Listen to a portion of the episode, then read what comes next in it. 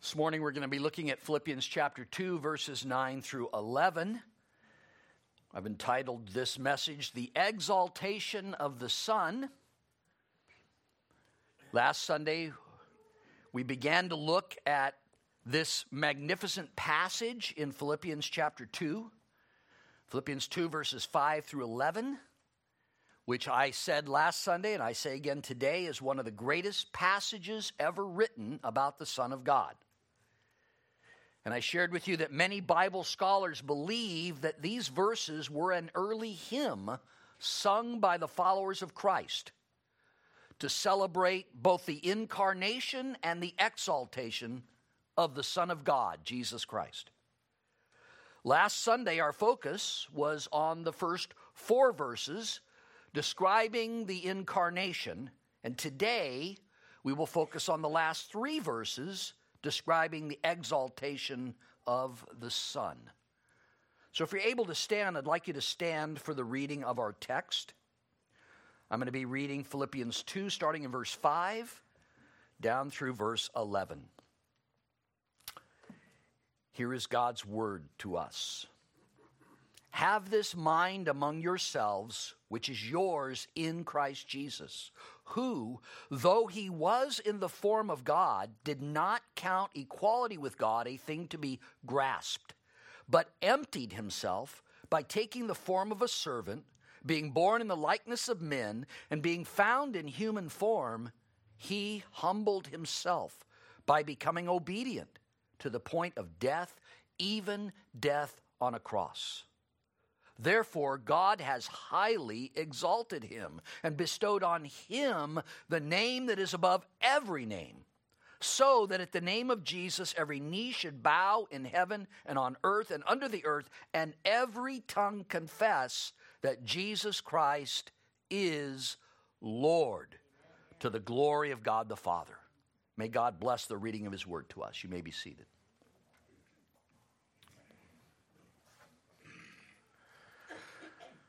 This brief but very profound text is one of the fullest and most explicit descriptions in the entire New Testament regarding the identity of our Redeemer and Lord, describing what he did and what the result was.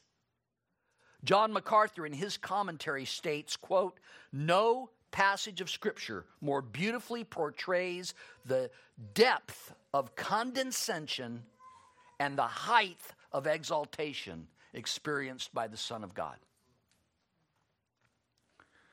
We learned last Sunday that as profound as this passage is theologically, it's also ethical and practical in what it teaches us. We learned that it is primarily designed to motivate Christians, like you and I, to think and live as our Lord did. What Paul is doing here is he is presenting to us the supreme example of humility to serve as the most powerful motive for us as Christians to humble ourselves. The humility of the very Son of God calls all believers to follow his example, his example of self-denial, self-giving, self-sacrifice, and selfless love. Remember that the goal of this passage is spiritual unity in the church. Verse five serves as the transition from Paul's earlier exhortations in the previous verses to the supreme example or illustration of how this is to be done. Paul's goal is stated in verses three and four. He wants the example of Christ to motivate us to do nothing from selfish ambition or conceit, but in humility count others more significant than yourselves. Let each of you look not only to his own interests, but also to the interests of others. This is the goal, because such humility will result in unity, which is what Paul wants to see in the church in Philippi, in all the churches, and in this church. So Paul wants his readers to have this mind among yourselves, which is yours in Christ Jesus, verse five. He wants us to follow Christ's example of love, humility, and sacrifice for the sake of others. So last Sunday from our text, we learned who the Son is. He is God. Amen? Look at verse six. Who, though he was in the form, Morphe in the Greek, of God, did not count equality with God a thing to be grasped. If the Son is equal to the Father, and the Father is God, then the Son is God. Because only God can be equal to God. So we learned that the Son, who became a man, was and is God, fully God. What the Son became, he became a human being. He took on human form and substance. He became a true man, although a sinless man. We see that in verse seven. He emptied himself, taking the form of a servant, being born in the likeness of men, and being found in human form. Morphe again. Verse eight. And then we saw how the Son humbled himself. He humbled himself, becoming obedient to the point of death, even death on a cross. What an understatement that is. I mean, he humbled himself, first of all, by leaving his exalted position in heaven where he was being worshipped by the angelic beings. And he's born in a stable in Bethlehem.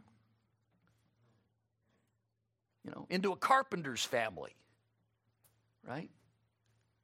I mean, just becoming a human infant, you would say, isn't that humbling enough? But that was only the beginning. He humbled himself throughout his life. The Son of God. Even when he began his earthly ministry, he was humble, he was gentle, he was lowly, most of the time. But he humbled himself to the point of death, even death on a cross. Jesus knew why he had come. He came to give his life as a ransom for many. He came to be the Lamb of God who takes away the sins of all in the world who believe and trust in him. If you've believed in Jesus Christ and you've trusted in him for your salvation, then your sins are forgiven.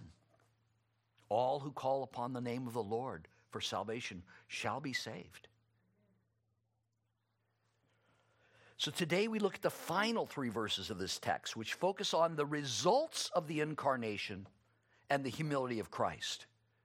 And that result was his exaltation by the Father. And we will see this in his resurrection, his ascension, his enthronement, and his reign. And then we'll look at the application for us. So the exaltation of the Son begins with his resurrection. Look again at verse nine. Therefore, God has highly exalted him. The therefore refers back to the incarnation, the obedience, the humility of the Son, including obedience in dying upon the cross to pay the penalty for our sin, and to defeat the one who has power of sin, Satan. All of the men were at the men's breakfast yesterday. You heard that message that Jesus came as a king to defeat his enemy and our enemy, and he did so. Amen? He defeated the one who has the power of sin, which is death.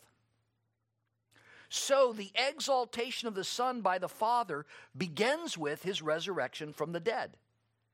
It is important to see the connection between the efficacy of the death of Christ for our sin and the truth of his subsequent resurrection. If Christ's death deals with our sin, then why does it matter if he rises from the dead again? Good question. And to see the answer, I want you to consider with me two features of sin. Again, this will be a review for you men that were at the breakfast yesterday. Sin is for all of us a twofold problem. Sin presents us with a penalty that we cannot pay and a power that we cannot overcome. Paul tells us in Romans six twenty-three that the wages or penalty of sin is death. And we were reminded of that this week with two individuals connected to our church dying because of sin.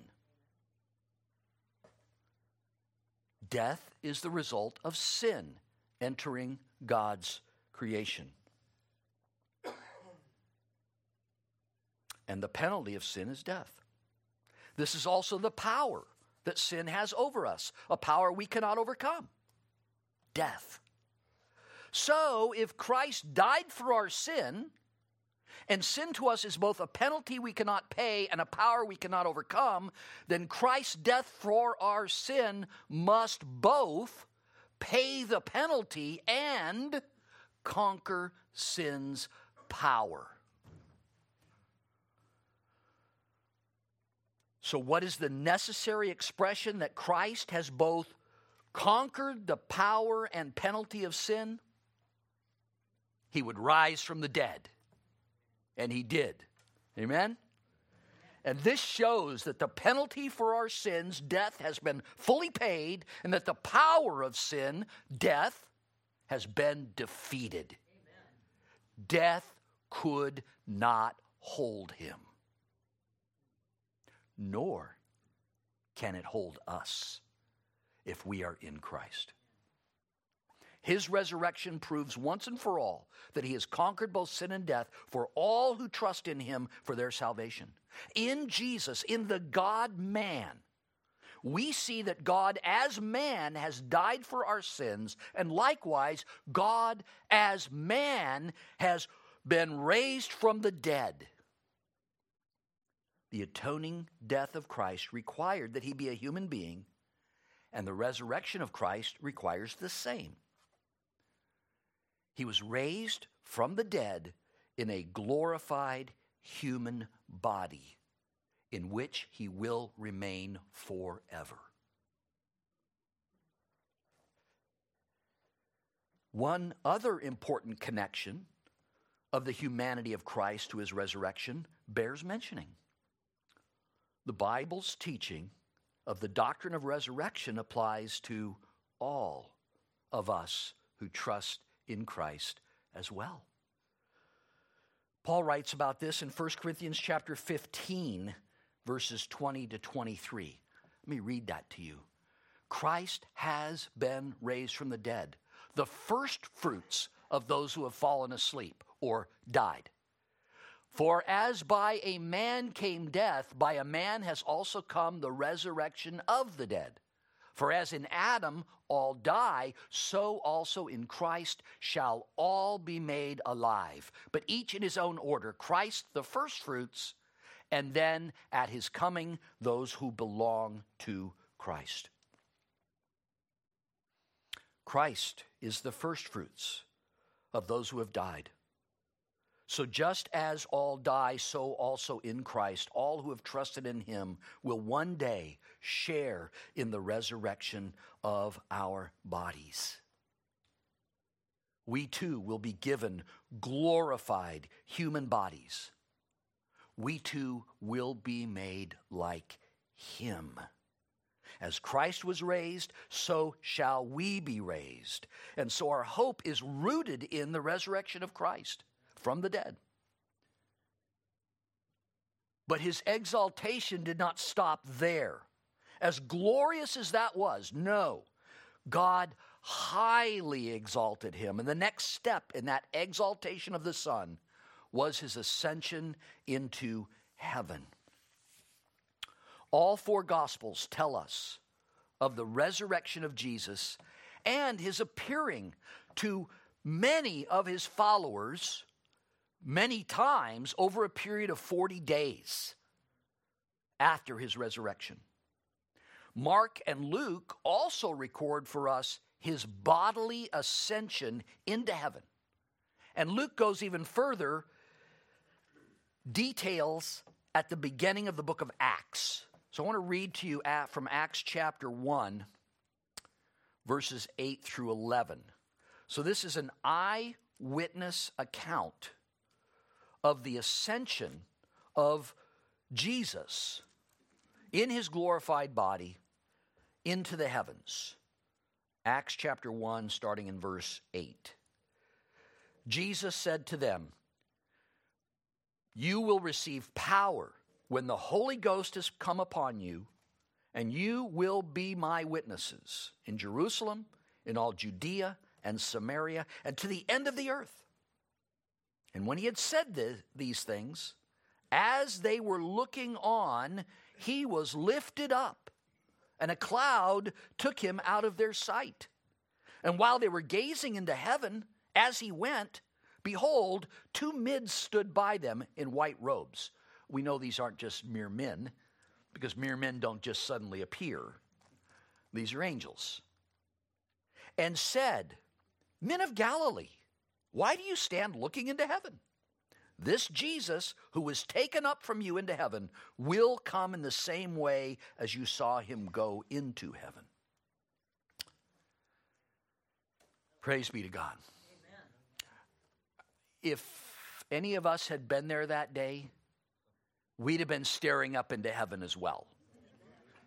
And our mouths would have been open, and our eyes would have been that big around, right? As we see Jesus ascending up, up, up through the clouds, right? We wouldn't have even noticed the angels. And they say, "What are you guys doing? Staring up into heaven? There's work to be done."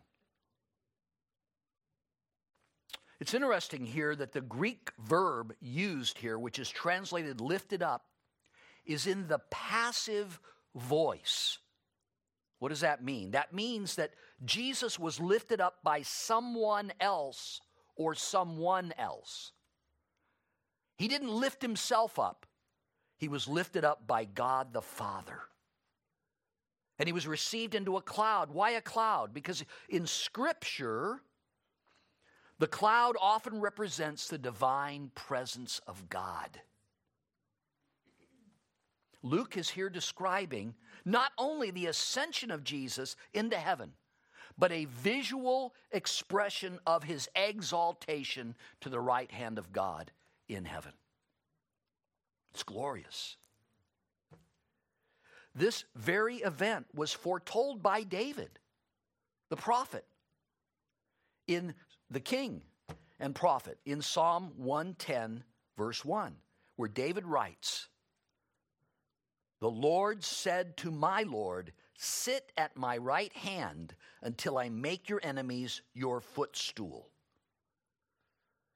So God had foretold that one day a human descendant of King David would ascend to the throne. And this is what this is exactly what was taking place that day in the sight of his followers. Those who were there with Jesus that day saw something no other human being has ever seen. They saw a resurrected man rise up into heaven in a glorified human body. Why has no one else ever seen that? Because he's the only one who has. He's the only human being to enter into heaven in a glorified human body. And once there, he took his rightful place of power and authority at the right hand of the Father. So his exaltation also included his enthronement as Lord. Jesus, having humbled himself and having accomplished the work that he was sent to do, takes his seat upon the throne prepared for him, from which he will now rule over all creation as the God-man. There is a man seated on the throne at the right hand of God who is ruling over all creation. You can't make this stuff up. Seriously, you cannot. It is beyond human comprehension. This truth is repeated over and over again by the New Testament writers. Let me share a couple of those examples with you. In First Peter three twenty-two, Peter writes, Jesus Christ, who has gone into heaven and is at the right hand of God, with angels, authorities, and powers having been subjected to him. So for the first time in the history of the universe, angels, authorities, and powers — it's not talking here about earthly authorities and powers, it's talking about principalities and powers. It's talking about both the good and the evil supernatural beings. For the first time, they're subject to the authority of a man, a glorified man who happens to be the Son of God, but nevertheless, a man is seated on the throne. Jesus, the risen, exalted God-man, is enthroned at the right hand of God, and all things are subject to his rule. Paul describes this in his letter to the Ephesians, in Ephesians chapter one, verses twenty and twenty-one, when he writes this: He, that is God, raised him, that is Jesus, from the dead, and seated him at his right hand in the heavenly places, far above — note that — far above all rule and authority and power and dominion. Here I believe that Paul is acknowledging not only the supernatural beings, but also all power, authority, and dominion on the earth. All earthly rulers, no matter who they might be. And above every name that is named. And not only in this age, but also in the one to come. Hallelujah. Amen. Okay? This age will end. When? I do not know. No man knows the day or the hour of the coming of the Son of Man. But this age will end. And a new age will dawn. And Jesus Christ, the God-man, the Son of God, will still be on the throne. And he will rule and reign in glory and in power forever. Amen. The Father is in the highest position of authority, and he grants to his risen Son the second place of command at his right hand. And from that exalted position, the Son exercises absolute authority over everything that has been created, not only in this age, but in the age to come. Absolute authority. According to our text, the Father also gave to his Son the name that is above every name. And that name, according to verse eleven, is the name Lord. It's not the name Jesus. There's a lot of Jesuses in this world, both before him and after him. You know, the Hebrew for Jesus is what? Yeshua or Joshua, right? So anybody that's named Joshua is actually named Jesus, if you will. Jesus is the Greek um, variation of it, okay? Actually, the Greek is Christos, for Lord. So Jesus Christ is Lord. And so it's not the name Jesus that's unique, That's not the title that's unique. It's the title Lord. Look at verse ten. So that at the name of Jesus, every knee should bow in heaven and on earth and under earth, and every tongue confess that Jesus Christ is Lord, to the glory of God the Father. That's what we are to confess now, right? We're to confess him as our Lord now. And one day, everyone will. So the Father exalts the Son, and the Father gives to the Son the name or title that indicates his absolute authority, that of Lord. Kyrios, Lord over all creation.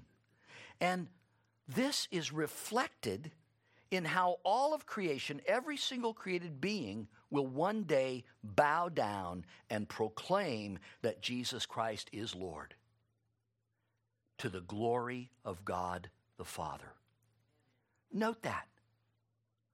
The Father, the Son, and the Holy Spirit are one. And yet each has its distinct role in this plan of salvation that God put into place before he even created the world in eternity past. God knew that sin would enter his creation. God knew that Adam would sin. And God knew that we would require a Savior to pay the penalty for our sin. And so he sent his Son. And once that mission was accomplished, he was exalted back to his rightful place, seated at the right hand of the Father in heaven, and given the name that is above every name. Reminds me that right before he ascended into heaven, he told his disciples, "All authority and power has been given to me." So, Lord obviously refers to Jesus' deity and his sovereign, highly exalted authority. It confirms that he is the highest authority over creation, and ultimately, whether by choice or by force, every creature, both human and supernatural, will submit to his authority. They will bow down and declare that he is Lord, either by choice or by force. And as I said in Sunday school this morning, I think we would rather it be by choice than by force. When Jesus appears again, he is not coming as a Savior. He's coming as a conquering king. And he will separate his sheep from the goats. The sheep he will welcome in to the new heavens and new earth. The goats, they will go to everlasting punishment. All the while acknowledging he is Lord, but not enjoying that they finally realize that.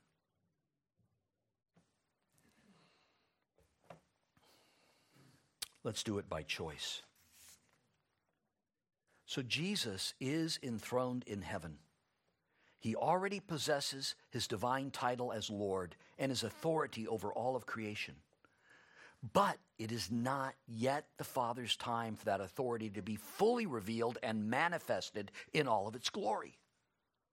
That will happen one day at the end of this age. A day that the Father has fixed for the return of his Son in power and glory. In the meantime, we live in the already and the not yet. You've heard us tell you that time after time again. What does that mean? Well, already Jesus has completed the work required for our salvation. Already Jesus has risen from the dead in his glorified body. And already he's been exalted to his throne in heaven from which he rules and reigns. But not yet has his full glory, power, and authority been revealed. When it is, you will want to have already believed and trusted in him and to have named him Lord.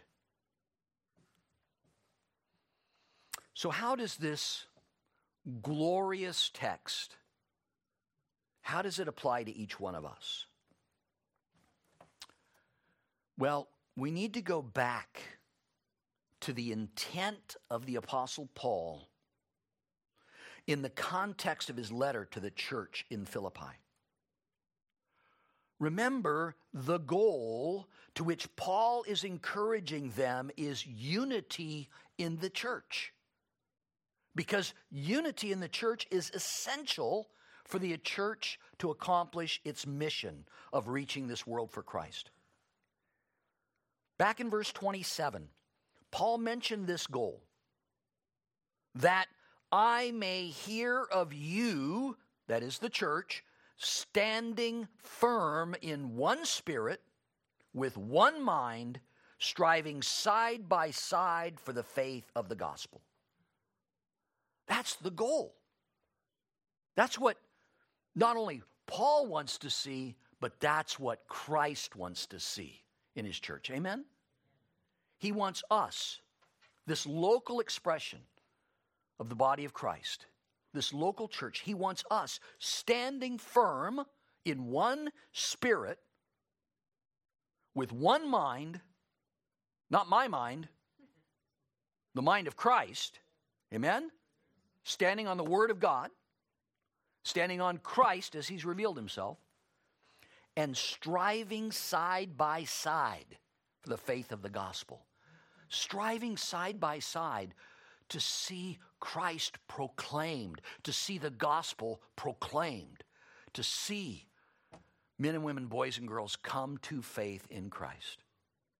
That's what Paul wants for the church in Philippi. That's what he wants for us as well. And then in the following verses, especially chapter two, verses three and four, he told them how this unity could be made possible. I read that earlier. I'm going to repeat it because it's so important. Do nothing from rivalry or conceit, but in humility count others more significant than yourselves. That's really easy to do, isn't it? We wish. Our flesh tells us daily that it is more important than anything. In fact, our flesh wants us to worship it. That's the problem we had B C, before Christ. We worshiped our own flesh. And it's hard to get out of that stinking thinking. Do nothing from rivalry or conceit, but in humility count others more significant than yourselves. Let each of you look not only to his own interests, but also to the interests of others. In other words, live in true community, practicing true koinonia, ministering to others, giving to others, helping others, blessing others. Well, what about me? Jesus will take care of you if you're truly his. And everything he gives to you, he gives to you to be a blessing to others. So humility is the key to church unity. It's the key to the church accomplishing its mission. And it is the greatest example of humility to see what the Son of God did. He becomes our example to follow. And if we do, one day, we too will be exalted by God. Wow. Jesus was exalted by the Father, and all who follow the example of Jesus will be exalted by the Father. Don't take my word for it. Let's listen to what the Word of God says. All those who follow our Lord's example of humility, of putting the interests of others before their own, have a promise of a great reward. Jesus himself promised, quote, whoever exalts himself will be humbled, and whoever humbles himself will be exalted. Matthew twenty-three twelve. Again, there's a choice here, right? And Jesus here is speaking not just to unbelievers, he's speaking to believers, right? If we exalt ourselves, what is our Heavenly Father going to do? He's going to humble us, right? He's going to discipline us. Why? Because he loves us. And he doesn't want us to exalt ourselves. God has humbled me over and over and over again in my life. Whenever I get too proud or too haughty, God intervenes. I know I've shared this example before, and I know you can't see it, but um, my right hand isn't whole. It's not like my left hand. You can see my thumb here, and you can see my thumb here. Okay? Big difference. What happened? A very catastrophic motorcycle accident. How did that happen? It happened when my son was visiting here on Father's Day, and we decided to go out for a father-son bike ride up Highway one and across through windy roads over the mountains. And Dad was going to keep up with his son, because after all, I taught him how to ride. He had a much better motorcycle than I had, and he was much younger than I was. But in my pride, I was going to show him that I could keep up with him. And God taught me a lesson. The hard way. So two surgeries later, I don't have a lot of grip in this hand. My own fault. Now, God spared my life. I went down on the only turn in about a five-mile stretch where there was a berm of dirt that stopped my bike from going over the cliff. But nevertheless, God needed to humble me, and he did. He did. I didn't ride like that after that day.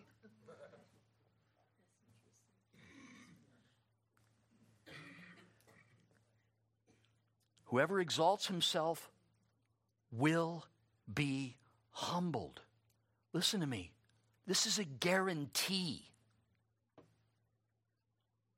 They may not be humbled in the way I was. They may not be humbled immediately. But anyone who exalts themselves, God will humble them. Today or someday. But whoever humbles himself will be exalted. Echoing that principle, James wrote, humble yourselves in the presence of the Lord, and he will exalt you. James four ten. And Peter wrote, humble yourselves under the mighty hand of God, that he may exalt you at the proper time. First Peter five six. That doesn't mean he's going to exalt us in this life. But it does mean that one day we will be raised from the dead in glorified bodies. We shall be like our Lord, and we shall be with him forever. I don't know what more exaltation we would want than that. So our text is not simply a picture of humiliation and exaltation of the Son of God. It is actually a profound illustration of a divine principle that brings blessing and joy to God's humble servants. By God's grace, just as we are humbled with Christ, we will also be glorified with him. Amen? Amen. Praise be to God. He so desires to share his own glory with us. And that will be glorious. Amen? I want to read something to you that Jesus prayed just before he went to the cross. This is in John seventeen. Jesus is praying to the Father. And he's praying first for his disciples. And then in verse twenty, he begins to pray for you and me. And this is what he says. I don't ask for these only, but for those who will believe in me through their word, that they may be one, just as you, Father, are in me and I in you, that they may be in us, so that the world may believe that you have sent me. What's he praying for there? Unity among his followers. That we would be so united to Christ that the world would look at us and say, something's happened to them. That has to be something supernatural, because there's no unity like that in the world. And then he goes on, the glory that you've given me, I've given to them, that they may be one even as we are one. I and them, you and me, that they may be perfectly one, so the world may know that you sent me and love them even as you loved me.